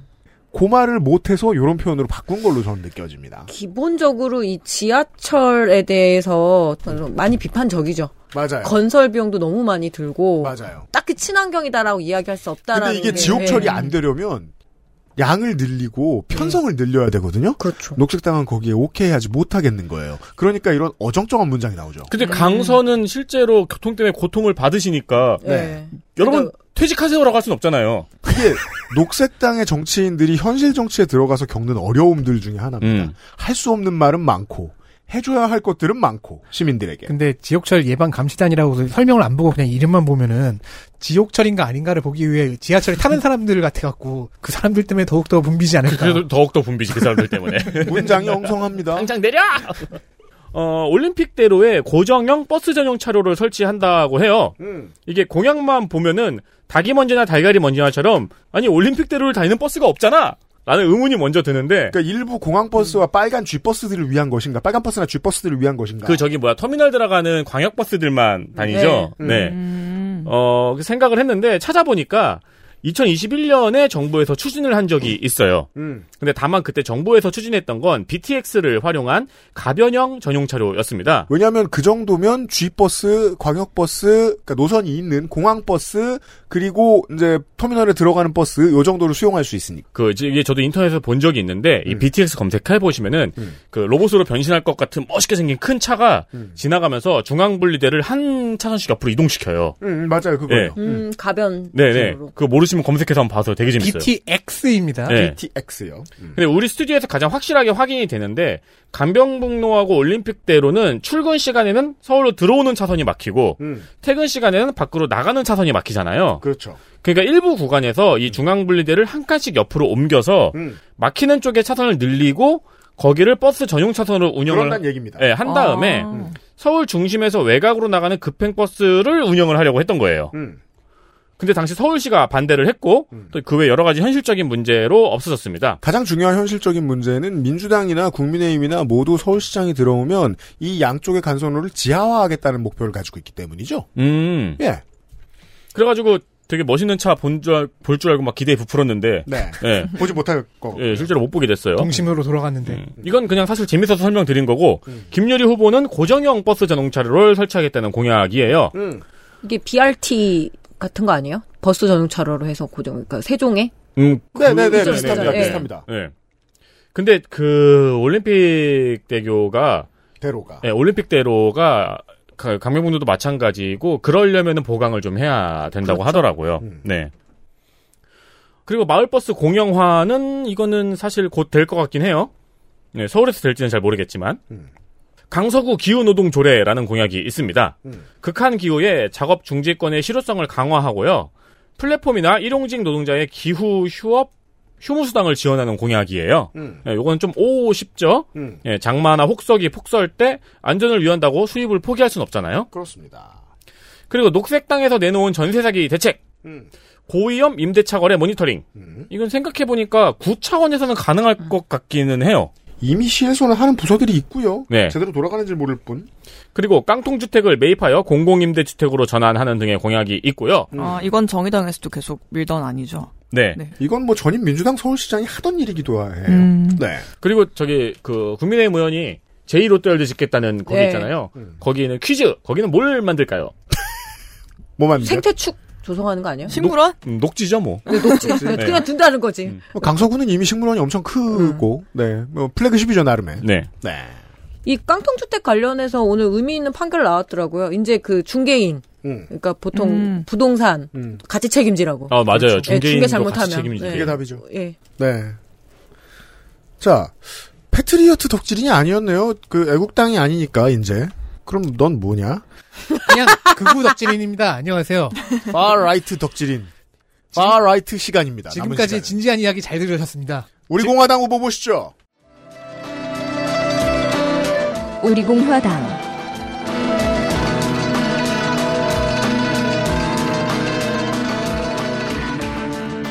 이명호 67세 남자 춘천 출생 춘천농고 그리고 아시아 신학대 졸업 현재 아신대죠. 음. 대학원은 음, 동국대 행정대학원 총신대 신학대학원 중앙대 국제경영대학원 등등을 수집했습니다. 신학대를 가서 동국대를 가? 그러게요. 어, 그러네. 종교도장 깨고 앉았어요. 오, 그러네. 오늘 저의 주력 후보이기도 합니다. 보죠. 자 정당인이 직업이라고 써냈지만 정당 소속을 오래 해본 적은 없습니다. 그럼 정당을 많이 다니는 인이죠. 많이 다니지도 않았어요. 음. 재산부터 보겠습니다. 29억 6,800만 원 가량 이 사람이 지금 두 번째로 많은 것 같더라고요. 배우자 명의로 강릉에 집, 땅이 있습니다. 음. 이명호 후보는 춘천이 고향인데 고향에 자기 이름으로 집 하나, 배우자 이름으로 집 하나 있고요. 음. 강서구 아파트는 자기 이름, 강서구 상가는 배우자 이름, 예금도 9억 넘게 있는데 신북 농협에 1,500만 원 출자금도 있어요. 열심히 살았습니다. 와, 현금 10억이네. 부자 유닛. 네. 병역 봅시다. 장남은 서울 경찰청, 차남은 공군 15 전비단에서 전역했는데 아버지는 재검 떴다가 보충역 됐다가 수형으로 소집 면제입니다. 수영. 오랜만에 보는 수용으로 소집 면제인데 이게 그 덕질인 시간에 함정이 있죠. 민주화 운동이 아니다. 그렇죠. 수영으로 소집 면제는 보통 유피님이나 제가 하는 건데. 그렇죠. 민주화 운동인지 확인을 위해 전과로 가봅니다. 76년 폭처법 상해 징역 1년에 집유 2년. 이래도 너무 민주화 운동일 수도 있어요. 그렇죠. 76년이면은. 네. 폭처법 상해면 가능할 수도 있죠. 그런데 다음에 77년에 작물 보관으로 징역 보관이요? 8월. 민주화 운동으로 작물을 보관하기는 어렵습니다. 살짝 민주화 운동 가능성이 멀어집니다. 음, 아무래도 작물이 저기 없을 테니까. 그, 그 당시 중정이었죠? 네. 중정 타자기를 훔쳤다든가. 그렇죠. 어, 그리고 가지고 있었어요. 아니면 뭐 수령님의 그 당근에 교사를 내놔. 네. 81년 특수절도와 특수강도로 징역 2년 6개월. 민주화가 아니게 됩니다. 93년과 96년에는 풍속 영업으로 인한 벌금 100, 200. 물 옛말로 물장사 하셨습니다. 아, 이게 매춘이 아닐 수도 있어요. 한국에서 풍속 영업에 의한 뭐 어쩌고저쩌고 그 법률은 음. 어, 매매춘만 포함하지 않거든요. 네. 술집이나 성인용 오락실에 미성년자 들여도 가능합니다. 2014년 공무서 변조와 그걸 행- 변호라고 하는 거야 지금. 와, 진짜. 우리가 이렇게 쭉 일렬로 보잖아요. 76년부터. 어. 혹시나 우리가 오해할까봐 어. 전속력으로 민주운동으로부터 달아나네. 나 그거 나나 GTA야. 자, 상해, 작물 보관, 특수절도와 특수강도, 그리고 풍속영업 위반 두 번. 음. 자, 그러고서 2014년 음. 공문서 변조와 행사로 징역 1년에 어. 집유 2년. 이건 다시 민주운동 가능성이 생기는데. 아니에요. 2014년에. 자, 그럼 이제 알 수 있습니다. 수형으로 인한 소집 면제를 79년에 받았잖아요. 음. 즉 77년에 걸린 작물 보관으로 인해 8개월 빵에 있던 중 소집 면제가 된 거구나. 음, 그게 좀 이제 뭐 항소하고 하면서 좀 늦게 집행이 됐구나. 작물 부자. 찬란한 전과 기록을 보고 삼남된 저는 풀뿌리 조폭설을 떠올렸는데요. 뭔데 그게? 그러니까 동네 동네 조폭. 음. 아. 네. 그간 공부에 보통 양아치라고 하죠. 지자체 지자체 조 로컬 조폭. 그간 공보에 범죄 소명을 안 쓰던 이명호 후보가 음. 이번 공보에는 드디어 소명을 넣었습니다. 그동안 안. 썼다는 것도 신기하네요. 이상하게도 그동안 출마를 많이 했거든요. 네. 아, 없었어요. 어쩌라고 하며 떡밥, 떡밥, 떡밥. 공보에. 자, 그의 해명 스토리를 봅시다. 47년 전의 첫 전과 폭처법은 민주화 운동이었답니다.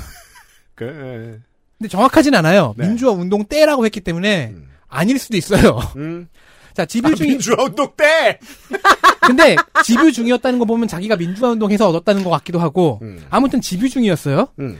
수배된 친구가 찾아와 가방을 맡겼는데 가방에 있던 5만 원어치 악기 때문에 장물에 걸렸답니다. 당시 5만 원어치 아끼면은 되게 비싼 거죠. 네. 네. 특수 절도와 강도는 어, 체육관에서 사귄 친구가 있었는데 이 사람이 살인 누명을 받고 네? 고문을 받다가 음. 자기 이름을 배우로 실토해서 걸렸답니다. 뭐야, 앞뒤가 안 맞잖아. 네. 어쨌든 이 억울하대요. 자 억울하면 뭐 합니까? 재심 청구를 꾸준히 넣어야죠. 음. 재심 청구를 넣어야 하는데 경찰청에서 전화로 묻지 말고 팩스 보내라고 했대요. 이런 이유도 들어가? 그래서 서류에 넣는 판결문 사본에다가 어- 자기가 억울한 부분을 표시를 하잖아요. 음. 그게 공문서 변조 혐의가 되었답니다. 그래서 이것도 재심 청구를 넣었대요. 참고로 이 마지막 수명은 거짓입니다. 그래요? 그리고 후보가 얘기하지 않는 벌금 100 이하의 범죄가 더 있는데 그건 뭐 여기 안 들어간 게 법이니까 전부 잠시 후에 얘기하겠습니다. 아, 또 알아는 봤어요. 네. 자, 이명호 후보의 주장대로 억울하다 치고 음. 그의 정치 이력을 봅시다. 지난번 총선 비례에 나왔을 때는 당선 기록만 쓰고 낙선 기록 안 넣어서 음. 공전자 기록 불실 기재라고 제가 지적했는데 이번엔 다 써서 냈습니다. 아, 네. 출마 12회. 한 번 빼고는 모두 강서 구의원에만 출마했습니다. 아, 뚝심 있네요. 육범의 연쇄 출마자네요. 네. 11회 중에서 4선 했으니까 타율은 높은 편 아닙니다. 하지만 사선 구의원입니다. 91년부터 2018년까지 27년 동안 정규 선거 8번, 재보궐 2번에 출마했습니다. 오로지 구의원만. 네. 정말 한번 더. 아, 정규 선거 9번. 정말 강서 구민만 바라보네요. 계속 무소속으로 당, 그 낙선 당선 모두 다 계속 무소속이었어요. 오. 그렇다면 높은 확률로 여기 출마하거나 당선되어 있는 동안 구한 부동산들이겠네요. 예. 그렇죠. 자기 그리고 그- 이해관계가 보이네요. 첫 당선은 99년 재보궐 선거. 3년 뒤 3회 지선에서 재선하고요. 음. 3선 연임은 실패했다가 선거 1년 뒤에 재보궐에서 3선 달성합니다. 징검다리 3선의 영광 속에는 공직선거법 벌금 90만 원 두 번이 숨어 있습니다. 운도 좋다. 2010년 4회 지- 지선에서 4선을 드디어 하는데 음. 이때 처음으로 당적을 어- 갖고 있었어요. 음. 한나라당. 한나라당이 됩니다. 하지만 이- 그 새누리당 소속으로 나간 다음 5회 지선에서는 낙선을 해요. 네. 그러자 새누리당을 버립니다. 어, 그럼요. 너무 오래 입은 옷이야. 네. 사실 이때 나 핑크 안 좋아해. 자신의 특수강도 전과가 불리할 것 같아서 그 공문서에서 죄명 부호를 변조했어요. 오, 대박. 어떻게 하지 그거를? 이게 그러게요. 2014년에 처분된 공문서 변조화 행사입니다. 아, 이게 그거예요? 아 니, 어. 경찰서에 숨어 들어갔나? 어떻게 하는 거야? 앞선 소명에선 재심 청구 서류에서 뭘 고친 것이라 했는데 아니었죠. 강도 사례를 막 망몽 막 삼, 이게 행, 뭐 다- 이런 식으로. 죄명부가 다였나 나였나 뭐 그렇게 시작하는 건데 그걸 마로 고치고 뭐 이런 식이었던 음. 거예요. 수동으로 했을까 어떻게 했을까? 그니까 말이에요. 자, 그 이후 무소속으로 구의원 낙선 한 번 더 하고 2020년 지난 총선 우리 공화당이 되어서 비례대표 12번을 달아봅니다. 국회의원 출- 출마를 해요? 네. 오. 낙선 후 또 당을 버립니다. 쿨해. 네. 뒤돌아보지 않아요. 작년 지선에 자신의 길인 강서구 의원 출마로 돌아오지만 또 낙선. 음. 이제 우리 공화당이 다시 돌아와 강서구청장을 노립니다. 아유 나이 드시니까 마음이 약해지셨네. 아. 버린 당도 다시 찾고. 아이고. 사회복지 특히나 노인복지 쪽에 강점이 있다고 하고 그쪽으로 공약을 짰는데요. 엄밀히 말하면 구청장 사이즈도 아닌 구의원 사이즈고요. 지금까지 본 찬란한 이력 앞에서 공약이니 구의원 활동 이력이니 그게 다 무슨 소용이겠습니까? 네. 저는 시간을 잘 썼다고 생각합니다. 어, 2021년 이후에 그 아이씨를 듣게 되신 청취자 여러분들은 이 전국 단위 선거를 지선 한 번밖에 못 들어보셨을 텐데 총선을 위한 대비사항. 총선에는 종종 새로운 정당이 생깁니다. 새로운 정당엔 인재가 없습니다. 그래서 쉽게 영입을 하고 문을 활짝 열어둡니다. 그러다가 이런 사람들이 걸려들 때가 있습니다. 아니 그뭐 제가 열심히 공약을 봤거든요. 음. 뭐 65세 이상 세대 장애인 세대한테 뭐 싱크대에 있는 붙는 음식물 처리 기계 설치해 드리겠습니다. 뭐 이런 걸 음식물 일반? 공약으로 내고 그래요. 음, 이건 뭐, 구의원 사이즈잖아요. 네. 아 니 사실 구의원 사이즈에서도 업체 작아요. 차린 거 아니에요? 그건 자녀, 자녀 중에? 복지관에서 해주지 그건 않아요? 동대표 사이즈죠. 그러니까 그 동대표는 당선 안 되겠습니다. 근데 이렇게 거짓 소명을 했으면 선관위에서 문제를 삼지 않나요? 삼아서 지난번 2014년에 처분 받은 건데 그렇죠. 아니, 이, 제 이게 말소된 거야. 이 그러니까 죄가. 벌을 받았으니 이걸 또 린치할 수는 없잖아요. 음. 네. 자, 마지막은 자유통일당입니다. 자유통일당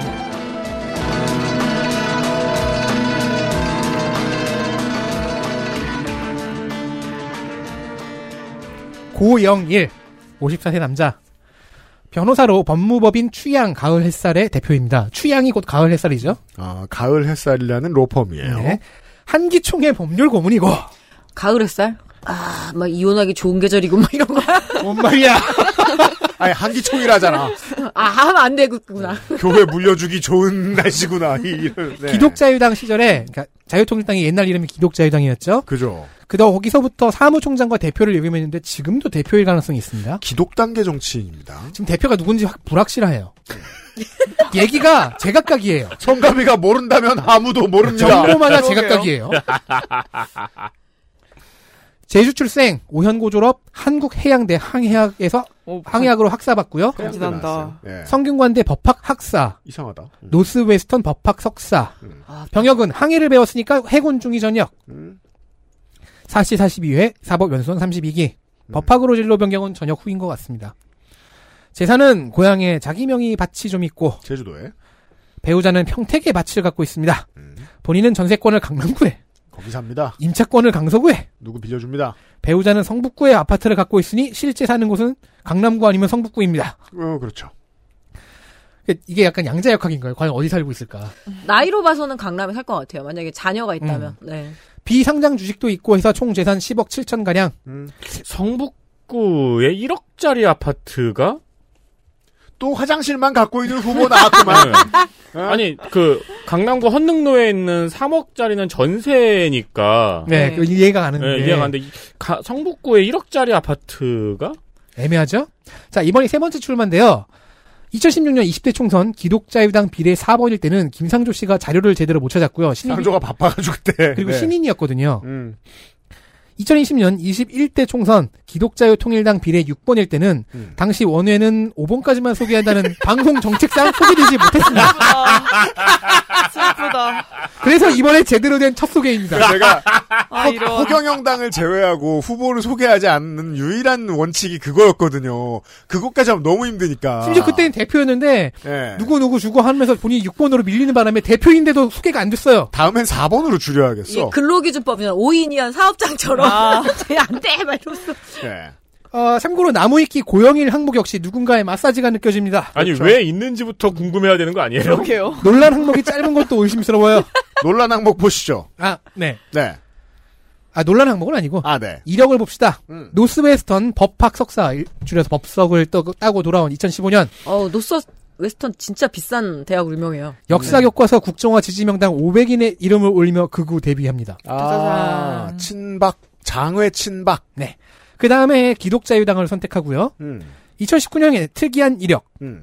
바른미래당 이현주 의원과 손을 잡고 자유를 수호하는 변호사들이라는 모임을 만드는데요. 자수변. 네. 이현주 의원님 레주메 보면 정말 될 대로 가는 사람이죠.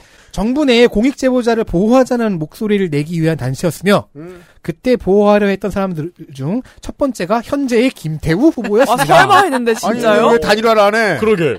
안 받아주는 거네. 예. 당 이름이 자유통일당으로 바뀌고 음. 뭐 전광훈 목사가 전면으로 나서는 과정에서도 계속해서 대표직 혹은 그에 준하는 직책에 있었습니다. 처세 좀 된다. 즉 전광훈 목사의 측근 인사. 음. 지난 대선 때 자유통일당에서 큰 일이 있었잖아요. 대선 후보가 탈당하죠. 네. 대선 후보로 뽑아놓은 김경재 후보가 탈당을 해버리는 어이상실 상황에서 네. 후임 대선 후보가 되기도 했어요. 그죠. 어, 극히 드문 선거사의 후임 대선 후보. 아, 사퇴했지만 그 때 뵀구나. 네. 이름이 익숙하더라고요. 그게 나딩나 했네. 음. 자, 극우 원외정당의 두 기둥 중에서 우리공화당은 지난 총선 참패와 박근혜 사면 이후 지향점을 못 잡고 있습니다. 또 지하고 싶은 말 썼다 또. 반면 자유통일당은 친박에서 친윤으로 변신에 성공하면서 윤석열의 수요병을 자초하고 있어요. 맞아요. 그래서 공보에도 우리는 이겼습니다라고 썼어요. 저게 무슨 소리냐? 윤석열 당선은 우파 통합의 결과고 네. 이 통합은 자유통일당이 이룬 것이며 광화문 집회의 승리라고 뭐 얘기를 하고 있습니다. 지역적으로는 우리 우리 공화당한테 이겼다는 뜻도 담겨 있습니다. 네. 어. 그 사이 경쟁이 또 있군요. 왜냐하면 지금 경쟁하고 있는 정당들 중에 친윤으로 불리기 위해서 앞서 나가고 있는 정당은 자유통일당하고 자유당이거든요. 우리 공화당이 아니라. 네, 자유당의- 우리 공화당은 미온적이고 네. 비판적이에요. 자유당의 존재감은 거의 없죠. 우리 공화당은 이제 박근혜를 손절칠 타이밍을 놓쳤죠. 아 그리고 또 제가 하도 기억이 가물가물해가지고 까먹고 있었네. 또 하나 있죠. 자민당, 어, 그렇죠. 음. 자유민주당이 한국 자유민주당이 아, 있죠. 네. 네. 네.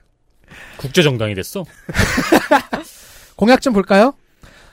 어, 계곡을 좋아합니다. 음. 마곡 테크노밸리, 음. 메디컬 밸리, 음. 에어로밸리를 조, 조성합니다. 에어, 이제 주민들을 강서구에- 하늘에 띄워놓겠다는 겁니까? 에어로벨리는 바람이 심한 계곡인가? 첨단 기술 산업, 의료 특구, 항공 교통 허브를 노린다는 거죠. 음. 그래서 김포공항 활성화와 음. 없어지는 게 좀 지금 김포공항에 사람 없나요 요즘? 추세인 걸로 알고 있는데 그리고 음. 수상 레저 관광 특구를 만든답니다. 오세훈. 아라뱃길을 잊지 않아요. 음. 그래서 이거를 육해공 연계 교통 허브 어쩌고로 홍보합니다. 아, 007 영화 같은 거 보면 그런 거 나오잖아요. 007이 경비행기에서 뛰어내려가지고 낙하산 보트 타고 타고. 보트 위에 아. 딱 탁재해가지고 보트 타고 쫙 가고 뭐. 그걸 원하는 거예요? 이거 어 5대 공약 중 3개가 이 내용입니다. 아 그렇군요. 어, 세상에.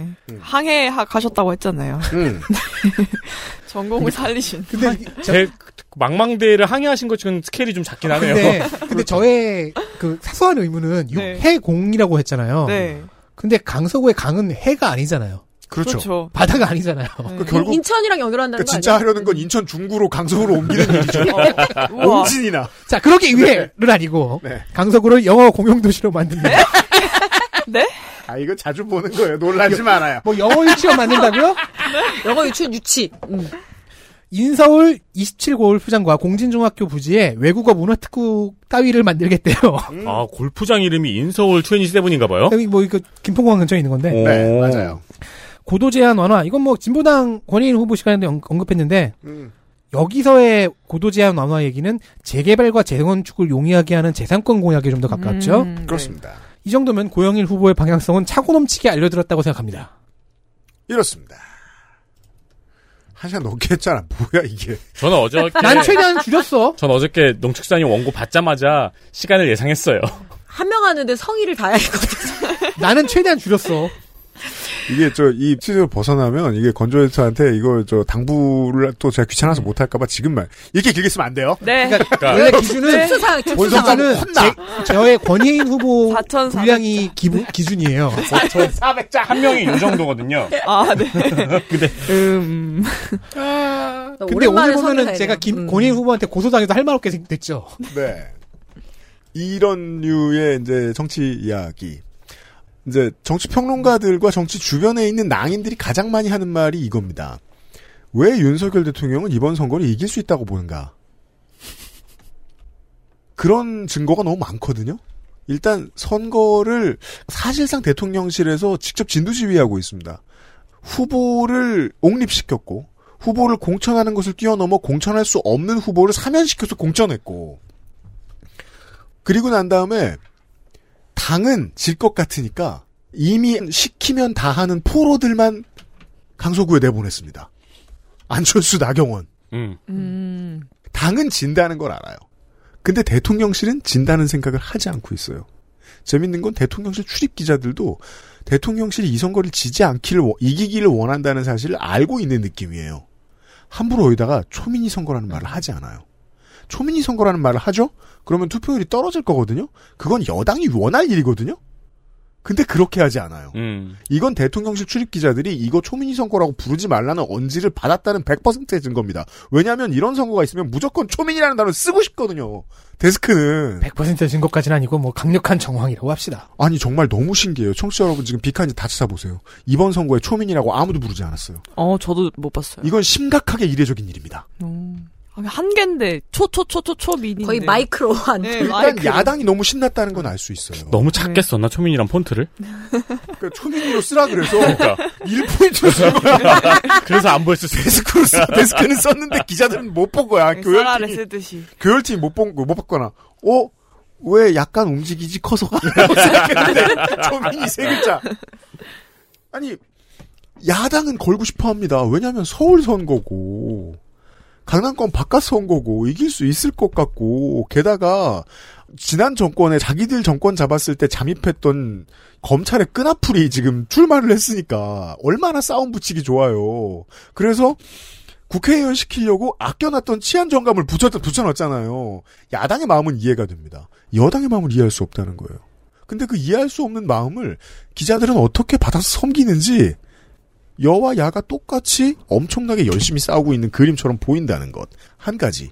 그리고 그 외에는 우파의 정당들의 입장이 서로 꽤 다르다.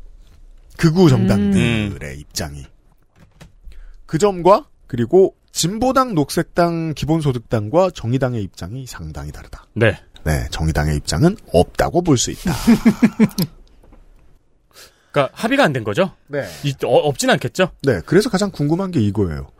어, 지난 3년간 당내에서 어, 심상정 의원이 무슨 목소리를 냈다는 얘기를 듣지 못했기에 당에 별 신경을 쓰고 있지 않던 사람은 대표님이 이번에 은퇴하시나 보다. 라고 했는데 그 어떤 여론조사에도 심상정 대표는 그냥 고향에 출마하는 걸로 나오죠. 이번에 그 권수정 후보 맞죠? 정의당. 네. 슬로건을 보니까 친명도 아니고 친윤도 아닌 이거를 내걸었더라고요. 정의당 그 정, 정의당이요? 예, 그러니까 네. 아주 좀 묘한 기분. 네. 심상정 대표가 지난 대선부터 걸고 있는 지난 지난 총선부터 걸고 있는 기조를 그대로 물려받은 것이고 진보당은 이걸 티 안 나게 우회적으로 비판합니다. 그러면서 양당 다른 진보 정당처럼 양비론하지 않겠다라고 말합니다. 이 얘기는 음. 다시 말해서 예전에 그러지 않았을 때의 정의당을 찾으신다면 진보당을 찍으세요라는 디셉션이거든요. 그 점 하나. 요 정도가 총선 앞에 놓여 있는 이번 선거의 재미있는 제가 집은 관전 포인트입니다. 끝으로 한 가지만 더 얘기하죠.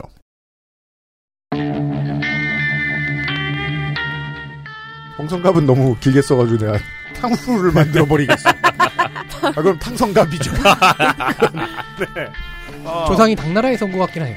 그 노회찬 재단이 거하게 아 이제 주기가 돌아올 때 행사들을 합니다. 노회찬 의원에 대한.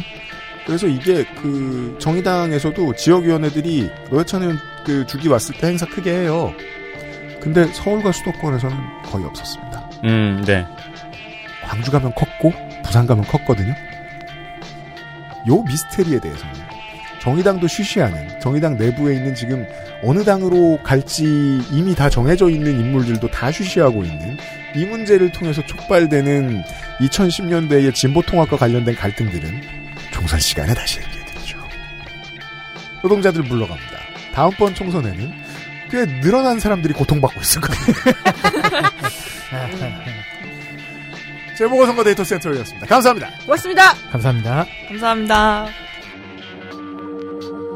XSFM입니다. I D W K What is this?